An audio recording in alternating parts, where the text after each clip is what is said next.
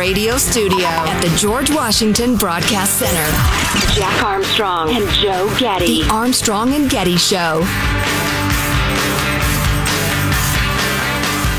President Putin broke a month long public silence over Ukraine with harsh criticism of the West, claiming NATO deceived Russia over its expansion into Eastern Europe. His blunt language targeted at a domestic audience. They said one thing and did another. They basically, as people say, screwed us over.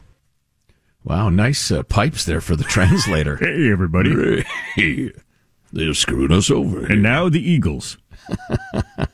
you know, uh, speaking of the pooter, oh, were you going to tell us what the sad beep is? I can coming up. Coming up, I'll okay. tell you what the sad beep is. Beautiful. Hey, Michael, play us 33. Jen Psaki has been setting new records for dishonesty and, and just just just crazy oh. stuff. But this was actually pretty clever talking about Putin. I like this. When the fox is screaming from the top of the henhouse that he's scared of the chickens, which is essentially what they're doing, that fear isn't reported as a statement of fact. That's pretty good. Yeah. I mean, she's good at her job. I mean, she's utterly dishonest. Oh, I've got an example of her being so dishonest about uh, some economic news. I have to get to that later. I've forgotten yeah. to bring that up. Excellent, excellent. So uh, I came across this this uh, opinion piece by uh, a gent who is with a think tank in Vienna. He's an expert on international politics and Russia and that sort of thing. His name is I- Ivan Krastev. Um, but I thought it was interesting. And he opens up with a uh, funny anecdote that uh, maybe isn't relevant, but it is kind of amusing. In the final weeks of World War One, a German general sent a telegram to his Austrian allies summarizing the situation. It was, he wrote, serious but not catastrophic. The reply came back from the Austrians. Here, the situation is catastrophic but not serious. Now, I don't know enough to truly appreciate the joke, but it's it's kind of funny. Anyway, so he's writing about how the joke captures in a nutshell the disagreement between the U.S. and Europe about the situation in Ukraine. For the U.S. and President Biden, uh, and he talks about deploying the troops to Eastern Europe and all, a Russian invasion led by uh, Vlad Putin is a distinct possibility. That's a quote. For Europe, not so much. A senior German diplomat summed up the divergence. The U.S. thinks Putin will do a full blown war. Europeans think he's bluffing. Then he writes, perhaps that's to be expected. After all, full-scale war is generally as unimaginable for a Western European public as an alien invasion. The many decades of peace in Western Europe, combined with the continent's deep dependence on Russia's oil and gas, incline officials to assume aggressive, aggressive Russian moves must be a ruse. But the European tendency to accommodate Russia doesn't explain why Ukrainian officials, after initial alarm, now seem to share the view. They mentioned Vlad Zelensky playing it down and saying, ah, they're not going to invade. Don't worry about it. What lies behind it? He asks. The answer is surprising, even paradoxical. Europeans and Ukrainians are skeptical of a major Russian invasion in Ukraine, not because they have a more benign view of Mr. Putin than the Americans. On the contrary, it's because they see him as more malicious. War, they reason, is not the Kremlin's game. Instead, it's an extensive suite of tactics designed to destabilize the West. For Europe, the threat of war could turn out to be more destructive than war itself. In other words, um, you know, and there is the whole he wants to take a break from the 90s, bury the Cold War order, and, and recapture the glory of the Soviet Union, blah, blah, blah. But the main thing he wants to do is drive divisions between Germany and America, between uh, Britain and whomever. He just wants, he wants to, uh, he wants to impose a crisis because during a crisis, sometimes it's easier to get people to do uh, stuff that normally they wouldn't. I heard an interesting conversation among smart people about uh, how we have been talking about Putin for several years and whether or not that has been to our benefit or not. And um, it kind of reminded me of when Ronald Reagan back in the day called the Soviet Union an evil empire and you know tear down this wall. And some people thought, you know, that kind of talk is not helping, isn't it? And, you know, I think in retrospect, most people think that was a good idea. But uh, the other side of it with Putin Putin Putin wants respect. I mean, he thinks it was a horribly sad thing that the Soviet Union went away. The Soviet Union lost half its population, or well, the Soviet Union half its population went away, and so you got Russia with half the population. Try to imagine as America. I mean, I I, I think most of us take great pride in us being the most powerful economy, the most powerful military. You know, we're number one. We've been number one forever. And it's if we all of a sudden got diminished by half, and we're kind of a joke of a country, I would find that personally painful. and and Putin feels that way about Russia. And so when whenever whenever Barack Obama said, really, they're uh, they're a third rate economy with a big military, or um, you know, a variety of things that that various presidents have said in recent years that I thought were a good idea at the time. I wonder if maybe that is not productive. If if if if making Putin feel good about his country and himself would be more helpful. That's an interesting question. Wow, that's a that's a uh, a chewy topic. Treating him more like an equal, um, whether it's true or not, just just to satisfy his ego and his Yeah. and where he feels like they fit into the world order. Hmm, interesting. So getting back to this guy's piece, here's where the, the rubber kind of meets the road, or the tank tracks meet the Ukrainian mud. Oh, While Americans tend to believe Mr. Putin needs a hot war in Ukraine to realize his grand ambitions, Europeans and presumably Ukrainians believe that a hybrid strategy involving military presence on the border, weaponization of energy flows, and cyber attacks will serve him better. And that's based on sound reasoning. A Russian incursion into Ukraine could, in a perverse way, save the current Eu- European order. NATO would have no choice but to respond assertively, bringing in stiff sanctions, acting in decisive unity. By hardening the conflict, conflict, Mr. Putin could cohere his opponents. I rarely use cohere as a verb. Holding back, by contrast, could have the opposite effect. The policy of maximum pressure, short of an invasion, may end up dividing and paralyzing NATO. Then he points out, uh, look at Germany. Before the crisis, Germany was America's closest ally in Europe, boasted a special relationship with Moscow, and was the most important partner for Eastern and Central Europe. Today, some in Washington have questioned the country's willingness to confront Russia. Berlin's relationship with Moscow is fast deteriorating. Many Eastern Europeans are agitated by Germany's apparent reluctance to come to their support. Uh, Germany's difficulties are a hint of what could come if Mr. Putin continues his brinksmanship without providing the certainty of an actual invasion. He goes into some detail, but that's the long and short of it. fascinating. I don't know if it's going to happen or not. I have no idea. I'm looking up at a CBS News report. They're there in uh, Ukraine and uh, showing pictures of all the troops and everything like that. I don't know. Could start at any moment. Could never start. Who knows? There is undeniably a clickbait element to the breathless coverage of Putin about to invade Ukraine. Now, whether that's 5% of the coverage or 80% or somewhere in between, I don't know, but it's there. So you've been following the CNN Jeff Zucker story more closely than me, and I know you've been trying to keep it on a legal level, but on the tawdry level, does it seem that perhaps his wife and kids found out about this from the television yesterday after a many, many years long affair? I, I don't know that. I have no idea. She divorced her husband in 2017, but it would sound like from the reporting you had that that's long after the affair was going on. Oh yeah, it's uh, it's been going on uh, for a decade, according to some people, at least five years. I think Zucker's still married with four kids, number of kids. yeah, I don't actually know that. That's a ter- well, and it's not a you know it's not something we should know really, but not a good story. Uh, you want to hear about the sad beep? Here's the sad beep story. That was a good headline. Made me click on it in the Washington Post. What the hell's the sad beep? That's the last beep that we'll uh, in a couple of years hear from the space station, as it is going to retire here in 2030, and they're starting the winding it down process already. And where is it going to go to, the space station that is up there in the sky and has been for a long, long time? Tweakers will probably steal it and dismantle it for the metal. The Space Lab has been continuously occupied by astronauts for more than 20 years. And it's run by 15 different countries and all kinds of different stuff. And we've had lots of American astronauts up there and everything like that. Well, it's just aging and they're going to replace it with something newer. And so it is going to finally uh, go to the ocean in a place they call the Spacecraft Cemetery that I was unaware of, uh, also known as the loneliest place on Earth. It's the farthest you can get from land anywhere on the planet. The closest land is 1,670 miles away. So picture halfway across the country. If you're on the coast to Denver, more or less. Uh, you can't get further away from land than than what they call Point Nemo. I'd have thought somewhere in the middle of the Pacific you could get farther away from land than that, but And uh, there's all kinds of a spacecraft down there. That's where we uh, that's where we land it and put it, and just goes down to the bottom and sits down there.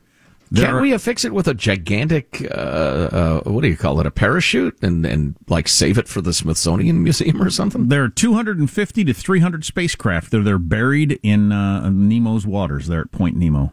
Wow. And at some point, the space lab will land there, sink to the bottom, and then we won't hear the uh, a beep anymore. It'll be a sad beep, the last beep of the space station that has furthered man's exploration into space so much over the last several decades. Be brave, Jack. There'll be other beeps. There will be new beeps. Better beeps.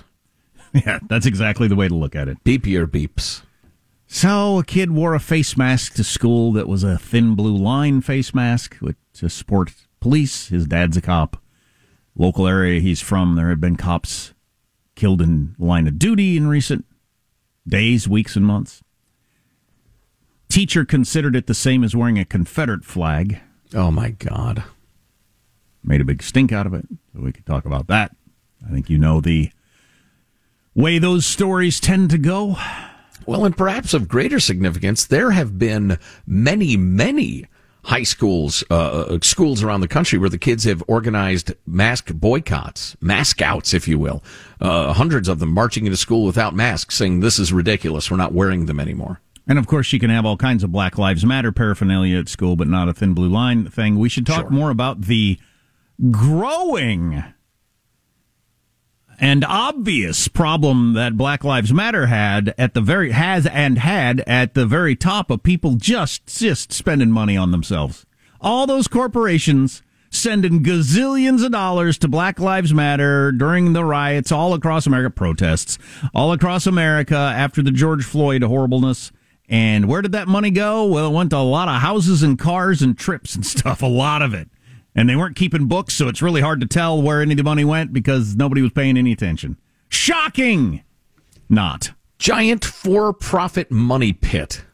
But weren't companies feeling good about themselves as they sent off those checks? That and other stuff on the way. Armstrong and Getty.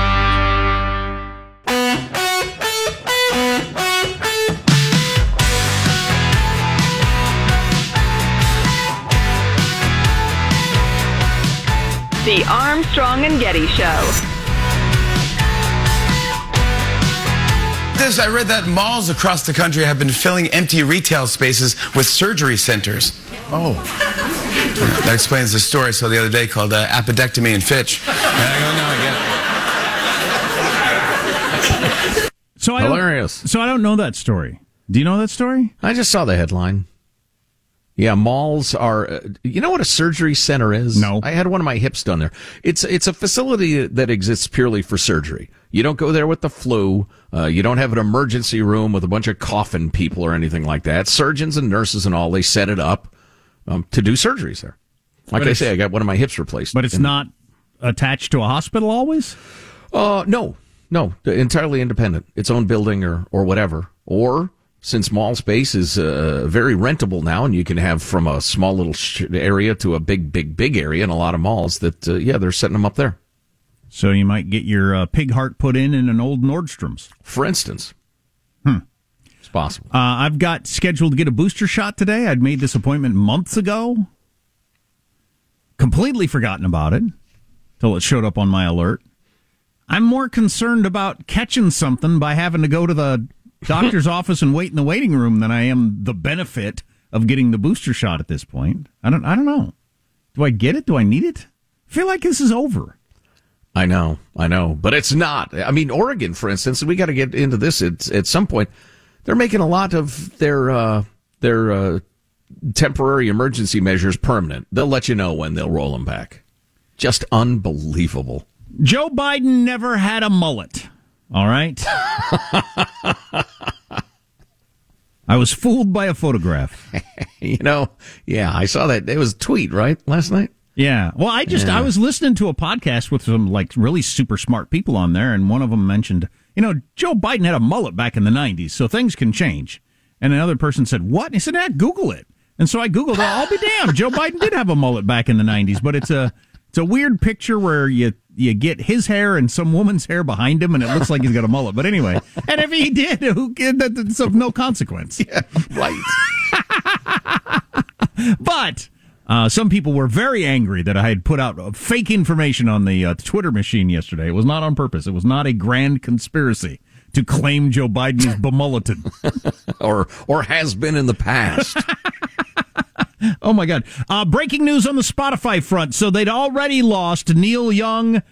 Uh, Joni Mitchell and somebody else, some other ancient singer. Now it's getting worse. Mary Trump has pulled her podcast from Spotify because Joe Rogan is still on there spewing his hate, filth, and disinformation. Also, Weezer is now pulling their music from Spotify. Oh, no. When will it end? Maybe tomorrow.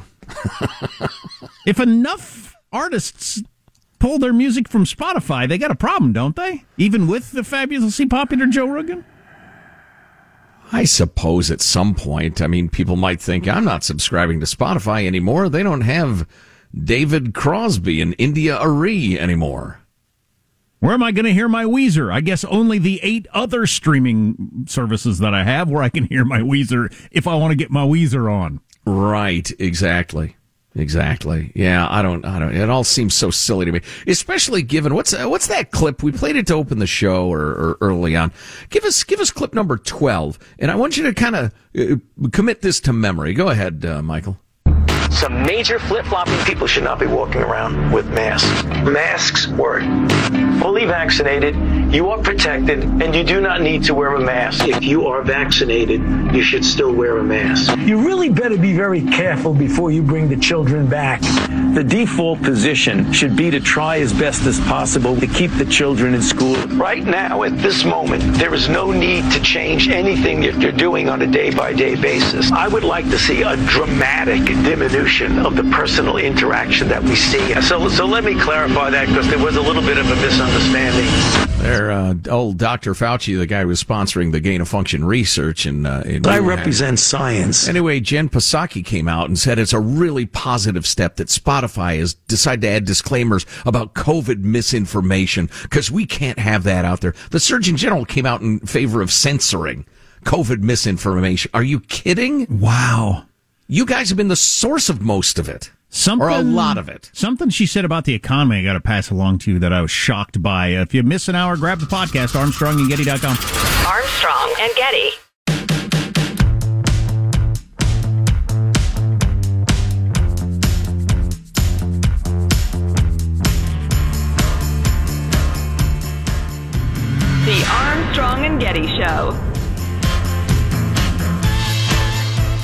Our team is still compiling the report, but we do know that as our troops approach to capture the terrorist, in a final act of desperate cowardness, he, with no regard to the lives of his own family or others in the building, he chose to blow himself up, not just to the vest, but to blow up that third floor rather than face justice for the crimes he has committed.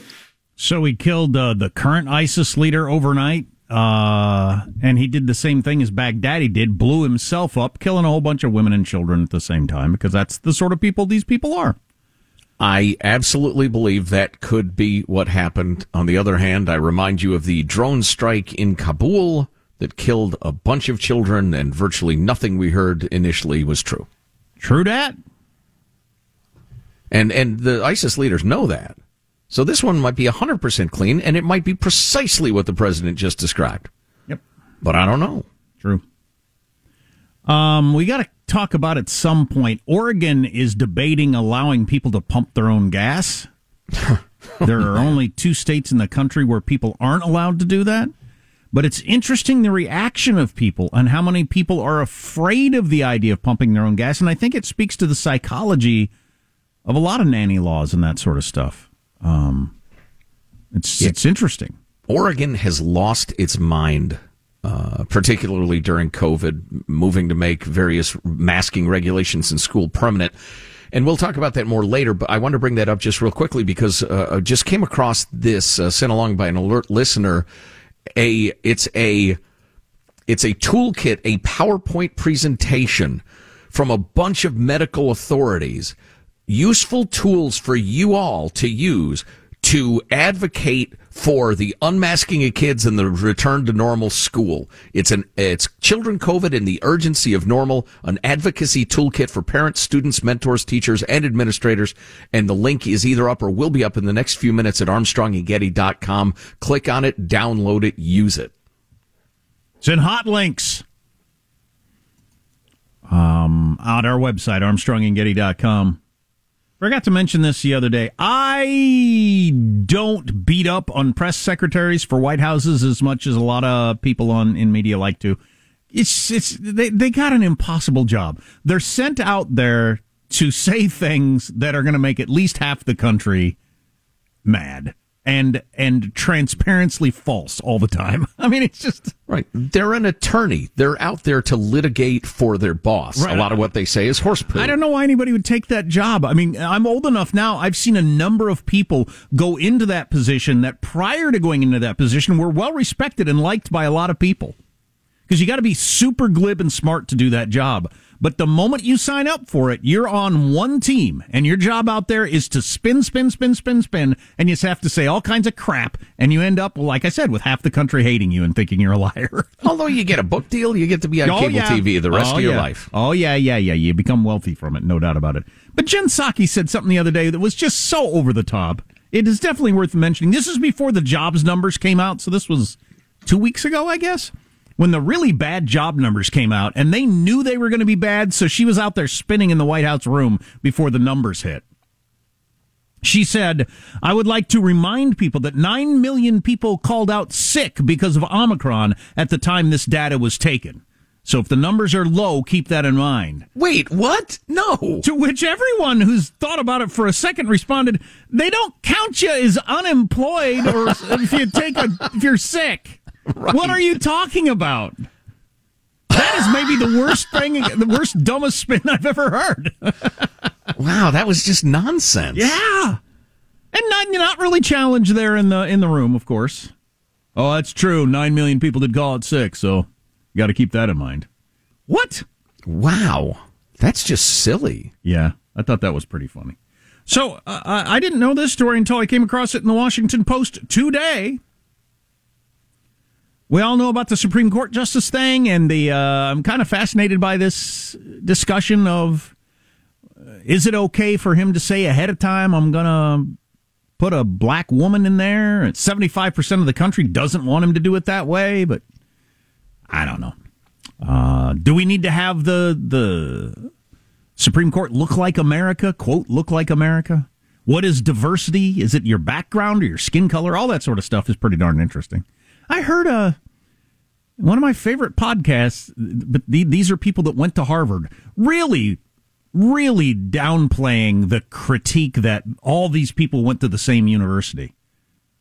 Well, you went to hmm. Harvard, hmm. so I guess you think it's important that everybody went to Harvard. You don't think that's weird that all of our justices went to Harvard or Yale? I think all of them but one, or did all of them at this point? Um, but that just seems weird to me. How could it not be weird? You all went to the same university hanging around with the same very narrow group of elites. Sure. Right. And and many many professors in common who taught the law a certain way or interpreted the law in a certain way, way left, by the way. Uh, yeah, that, that would absolutely have to have an effect. Anyway, while Joe Biden talks about how important it is to have a black woman on the Supreme Court for the first time, because we've never done it, and I can I can see that argument. Mark Thiessen in the Washington Post points out Biden blocked the first black woman from the Supreme Court because she was a conservative.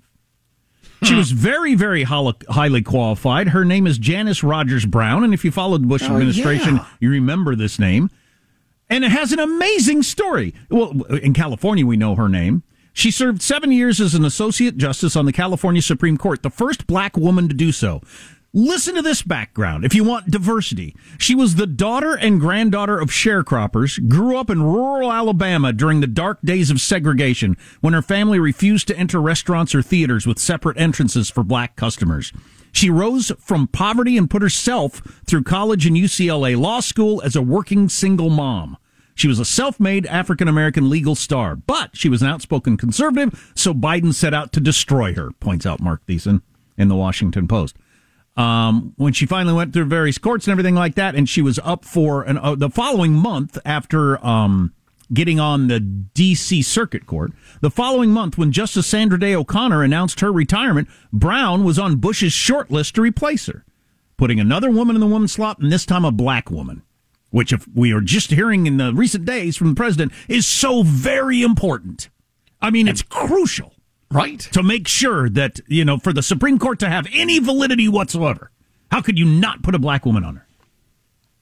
She would have been the first black woman ever nominated to serve as an associate justice on the Supreme Court. But Biden appeared on CBS's Face the Nation to warn that if Bush nominated Brown, she would face a filibuster. I can assure you that that would be a very, very, very difficult fight, and she probably would be filibustered, Biden said on Face the Nation.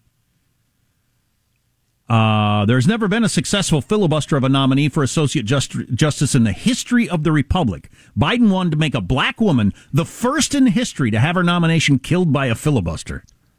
But uh, the Bush crowd decided they, they felt like, oh, he's serious about this. We're not going to get our nominee through. They didn't nominate her. They nam- nominated Samuel Alito. Wow. And to add to that, so she was completely qualified. She just happened to be a conservative. And so, sorry, you don't get on as a black woman, even with that story, with that great story. I mean, you can't get a better story than that. Right. For being on the. Supreme Court and, and, and describing diversity. So that's one part of it. The other part of it is today, Biden calls the filibuster, which he threatened to use to stop a black woman from being on the court. The filibuster's a relic of the Jim Crow era. Wow. Wow. So it's doubly like super plutonium hypocrisy. Yeah. On a level that you can't even imagine, as Mark Thiessen writes. But he threatened to use that relic of the Jim Crow era as a tool to keep a black woman who actually lived under Jim Crow off the highest court in the land. The irony is that now he wants to get rid of the filibuster and claim credit for putting the first black woman on the court. Wow. That is freaking unbelievable. Oh my God! Nice work by Mark yeah, Thiessen. There. Yeah, yeah, yeah. You connect those dots, it's head spinning. You know, and, and more and more people are realizing Joe Biden does not have a sincere bone in his body. He is an utter phony.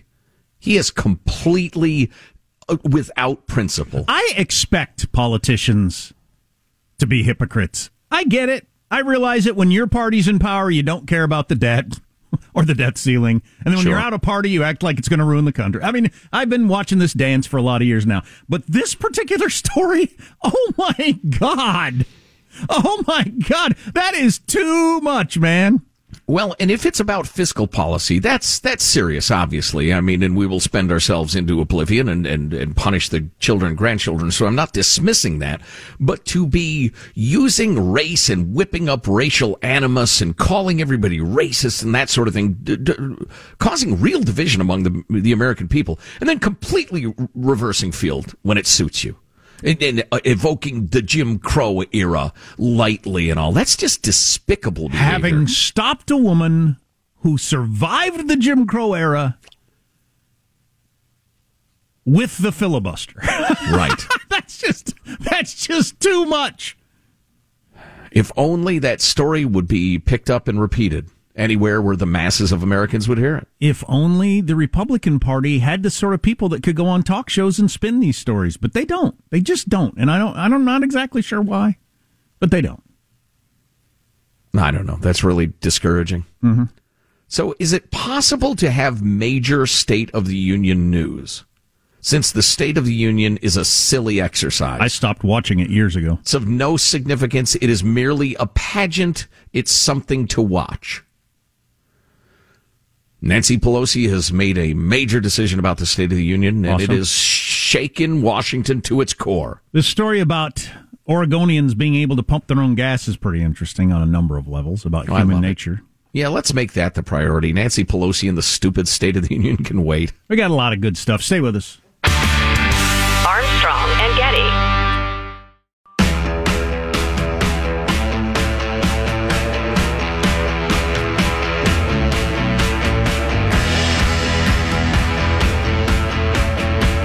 The Armstrong and Getty Show.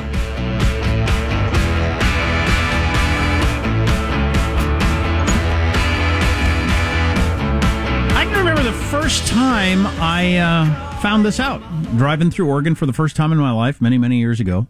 And uh, stopped to get gas, and some guy uh, got out to gas up my car, and some guy came running at me, waving his arms, and I was scared to death. I didn't know what. The, I didn't know if I was about to be robbed, or if the place was about to explode, or what the hell it was. No, it was just it's against the law to pump your own gas in Oregon, and I was shocked to find that out. I know. I remember both of us just ranting and raving about that at length. It's so ridiculous. So this story from Reason Magazine, it's about that, but it's about more than that. I think it's about human nature, and it's really pretty interesting. Uh, every year this kind of becomes a debate in Oregon, and I'm sure, uh, um, if you're if you're you're an Oregonian, you're you're tired of hearing this, but it's kind of interesting for everybody else. I hope. Um, Earlier this week, a bipartisan group of state lawmakers introduced legislation that would permit customers to operate pumps all by themselves. Providing gas stations still maintained a number of full service pumps manned by an employee. So they're not going all the way. They're not going all the way to, to Crazyville, where you just got unmanned pumps. Oregon and New Jersey, the only states in the United States, if you didn't know that, that require gas stations to have full service pumps. It's a feature of the state that many Oregonians find both convenient and character defining. There are quirks of your state that you kind of hang on to just because that's what we are. It's what we do. Sure, and if they're reasonably harmless, who cares?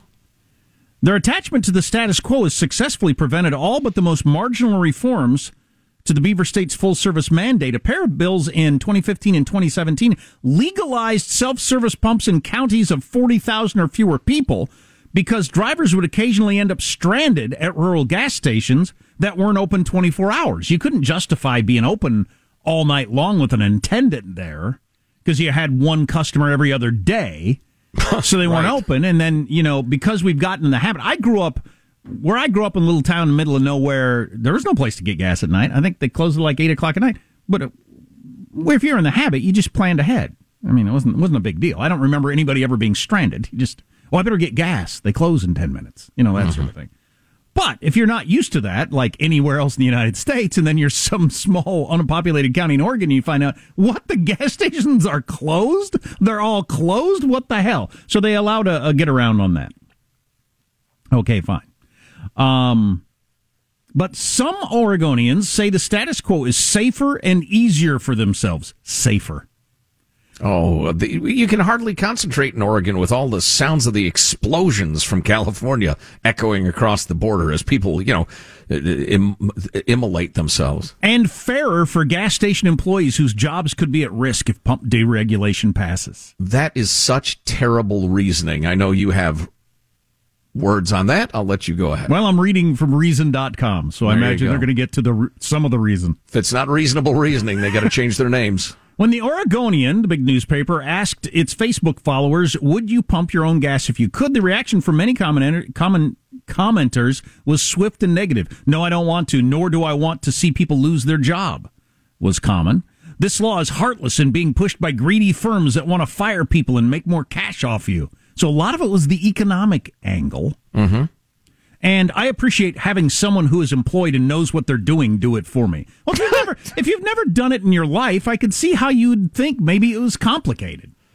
Well, yeah, when my kids got their driver's licenses, I taught them how to do it. It took about a minute. A minute. For instance, I'm trying to use my new fabulous Epson printer the other night. I say that because somebody sent it to me for free. It is the best printer I've ever had, but I'd never used the scan function or anything like that. I'm sure most of you listening can do that in two seconds because you know how to do it and have done. But I didn't know how. I had to get out an instruction book and get a YouTube video. I I couldn't. I didn't never done it before. If you've never pumped gas before, you, you lift this and press it. What? What? And, yeah, so I get that. A minute. well, I'm kind of picturing like you're 68 and a mom, and just like I don't want to learn how to do this too freaking bad. Well, I I'm not advocating keeping the policy. I can just see how you might react to. Oh, great, a new thing. Yeah, but, but that whole that's the thing with nanny states. They infantilize their citizens. That's what I'm wanting to get to on this whole discussion. Okay. The perennial debate over self-service gas pumps in Oregon is a useful illustration of just how powerful people's preference for a restrictive, ridiculous status quo over an obnoxious bit of additional freedom can be. That is to say, every jurisdiction in the United States imposes some unnecessary, irrational, or onerous restriction on freedom that its neighbors manage to do without. Whether it's a ban on unlicensed barbers or, a or a oh! requirement that restaurant patrons show proof of vaccination to eat inside, or thinking back to various places I live, you can't buy you know wine and booze at the grocery store, only at a liquor store, or bars aren't aren't open on Sundays, or whatever it is. Oregon reformers' uphill battle to legalize self service pumps gives people everywhere a chance to reflect on what petty or senseless regulations they too might be clinging to. Should that bill pass, the nanny stater inside each of us would have one opportunity for introspection. Yeah, so all those things I just mentioned and a whole bunch more, I probably, if you think about them, that you could live without. And you could get reactions from people, I don't know, unlicensed barbers. We've been doing fine with licensed barbers. It just sounds Sure. like it's going to be the Wild West around here if we're not licensing barbers. Or if we start selling beer on Sundays, I don't know what's going to happen. I'll tell you what's going to happen nothing. Boy, and the jobs argument is so noxious because it's straight out of Marxism. It's straight out of the socialist playbook. I mean, I could bore you to death. I could give you 500 examples.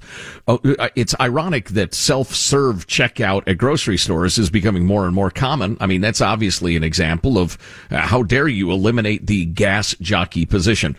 I just uh, bought a golf club the other day. I grabbed it right off the rack myself. There should be somebody who hands that to me.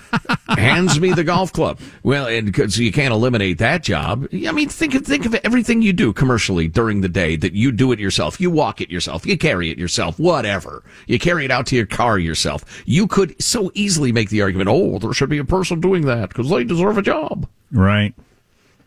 God, that's so obnoxious. And, And, and I just think the human nature tendency of it's been this way, better not. That's that seems to be human nature.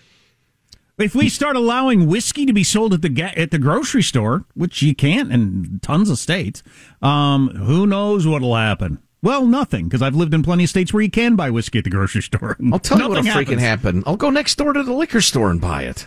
Right. What have, what have you done? You've made me take out my credit card twice.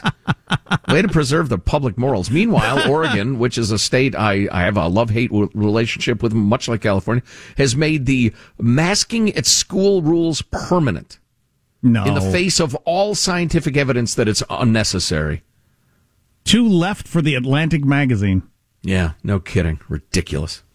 If you miss an hour of the show, grab the podcast at armstrongandgetty.com. Armstrong and Getty.